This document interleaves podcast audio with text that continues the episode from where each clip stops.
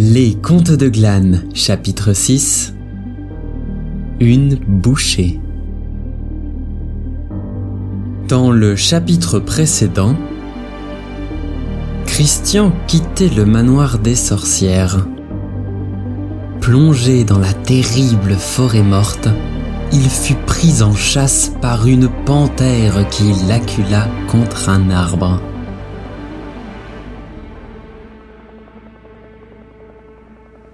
La panthère avait les yeux rivés sur Christian. Elle avançait lentement vers lui. Ses yeux jaunes brillaient, alimentés par la perspective d'un délicieux repas. Elle savait qu'il était à sa merci. Christian, lui, essaya de reculer mais il était assis au sol, les fesses dans les racines, le dos contre un arbre. Il n'osait pas faire de gestes brusques. Doucement, sans quitter la panthère des yeux, il prit son sac et fouilla dedans. Il n'avait rien qui aurait pu l'aider à combattre le gros félin, il pourrait lui jeter les fruits qu'il lui restait de chez les sorcières, mais ça ne servirait à rien. Ça ne tâcherait qu'à peine le pelage de l'animal. Dans le pire des cas, ça l'énerverait même, et Christian finirait dans son ventre en une simple bouchée. Puis il mit la main sur un petit paquet visqueux. Il le tâta. Ça faisait des petits sproch-sproch. Il sortit la main de son sac et la porta à ses narines. En inspirant, son visage se crispa d'un coup. Ses yeux s'ouvrirent en grand et ses cheveux se dressèrent sur sa tête. Le Roquefort Comment avait-il pu encore l'oublier? Avec sa vieille odeur de pourri, c'était sûr, il avait là une arme de destruction massive. Délicatement, alors que la panthère approchait, il ouvrit le petit paquet et déballa le fromage. L'odeur se propagea immédiatement, atteignant le museau de la panthère. Elle se figea, sa face se crispa d'un coup, ses yeux s'ouvrirent en grand et ses poils se dressèrent sur son dos. Elle ouvrit sa gueule dans une grimace de dégoût. Pour sûr, elle n'avait jamais rien senti de pareil. Ni une ni deux, Christian profita de l'occasion pour jeter le fromage dans la gueule béante de l'animal.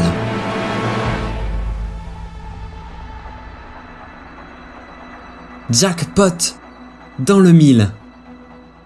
Le fromage s'installa au fond de la gorge, forçant la panthère à l'avaler. Elle fut prise de spasmes, comme si elle allait vomir cette infâme nourriture.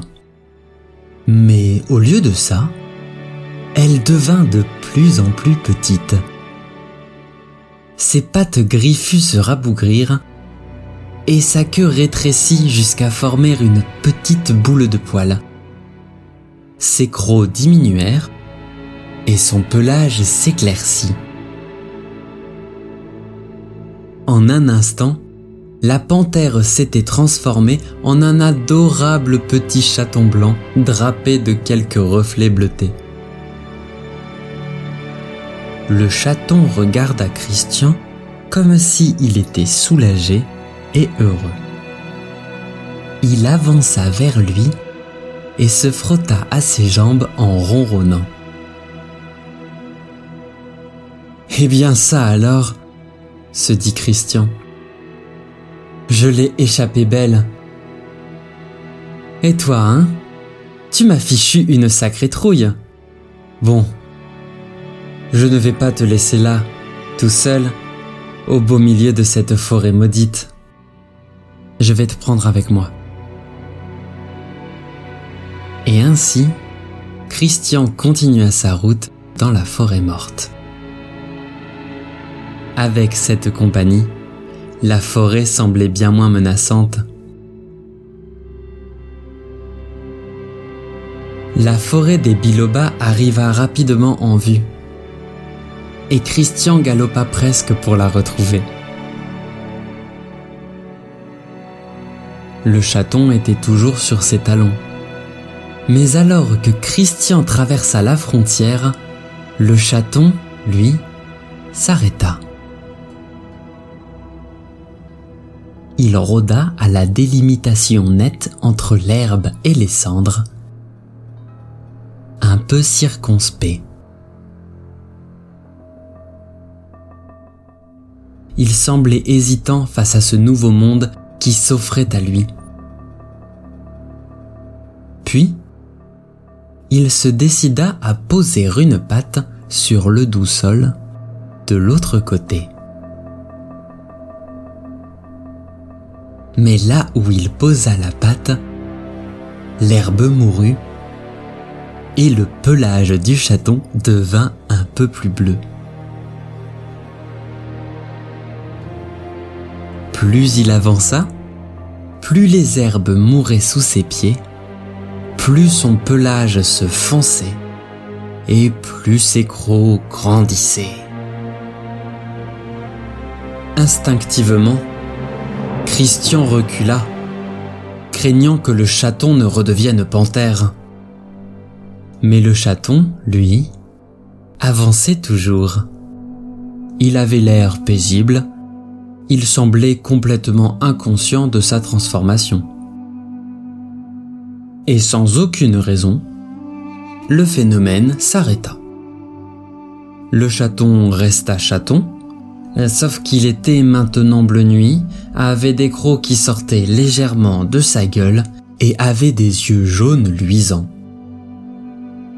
Intrigué, Christian le prit sous son bras et ils continuèrent leur route jusqu'à la maison des fées.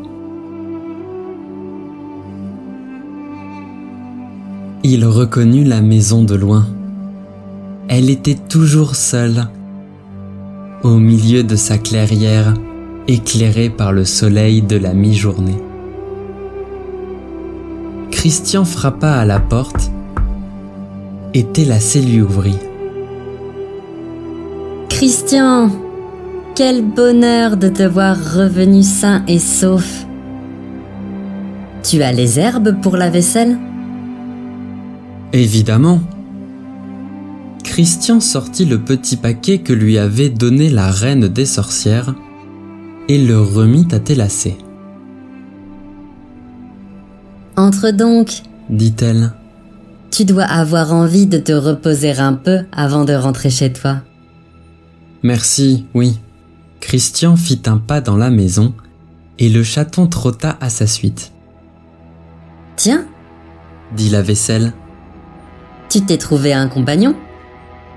Oui et non, dit Christian. C'était une panthère de la forêt morte. Elle a failli me manger, mais au dernier moment, je l'ai transformée en chaton. Sacrée histoire. Télacé et la vaisselle se regardèrent. Tes devoirs sortit sa tête d'une porte et regarda le chaton, les yeux écarquillés. Raconte-moi ça, dit-elle. J'avais un vieux morceau de roquefort qui traînait dans mon sac, reprit Christian. J'ai voulu lui jeter dessus pour la faire fuir, mais à la place, ça l'a transformé en chaton blanc. Chaton blanc? Mais euh, il, est tout bleu, presque noir maintenant. Interrogea tes devoirs.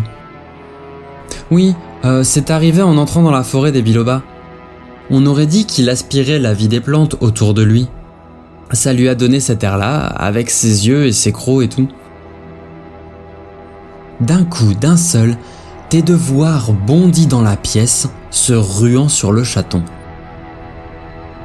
Elle retourna d'où elle venait sans demander son reste, le chaton sous les bras. La vaisselle et Télacé se ruèrent derrière elle. Elles claquèrent la porte, laissant Christian seul dans la grande pièce. Il entendit des bruits de fioles provenir de derrière l'âtre qui était au fond de la pièce. Il s'en rapprocha. Le mur du fond pivota soudainement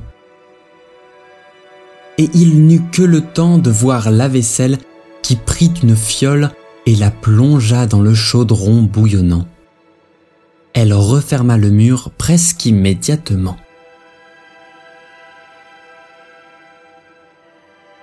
Christian n'entendit aucun bruit d'animal, juste des bruits de vaisselle et de liquide. Aucune voix non plus. Puis la vaisselle rouvrit le mur. Elle tenait une fiole au liquide noir et opaque. Il était visqueux et sentait le soufre. Elle le versa dans le chaudron.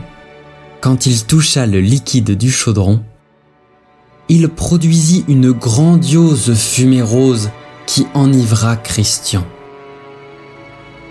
Enfin, les fait sortir de là où elles étaient venues, suivies d'un chaton blanc, tout guilleret. Tes devoirs tenaient un parchemin dans ses mains. Elle prit la parole. Christian, tu nous as ramené certes des feuilles rarissimes, mais aussi un présent bien plus précieux. Nous avons pu purifier ce chaton et créer une encre magique avec sa magie, celle-là même qui corrompt toute la forêt morte. Elle m'a permis de réaliser une prophétie. Des devoirs déballa le parchemin.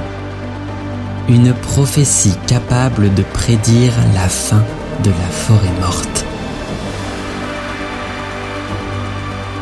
Nous en saurons plus sur cette mystérieuse prédiction dans le chapitre 7 des Contes de Glane, intitulé La croisée des chemins.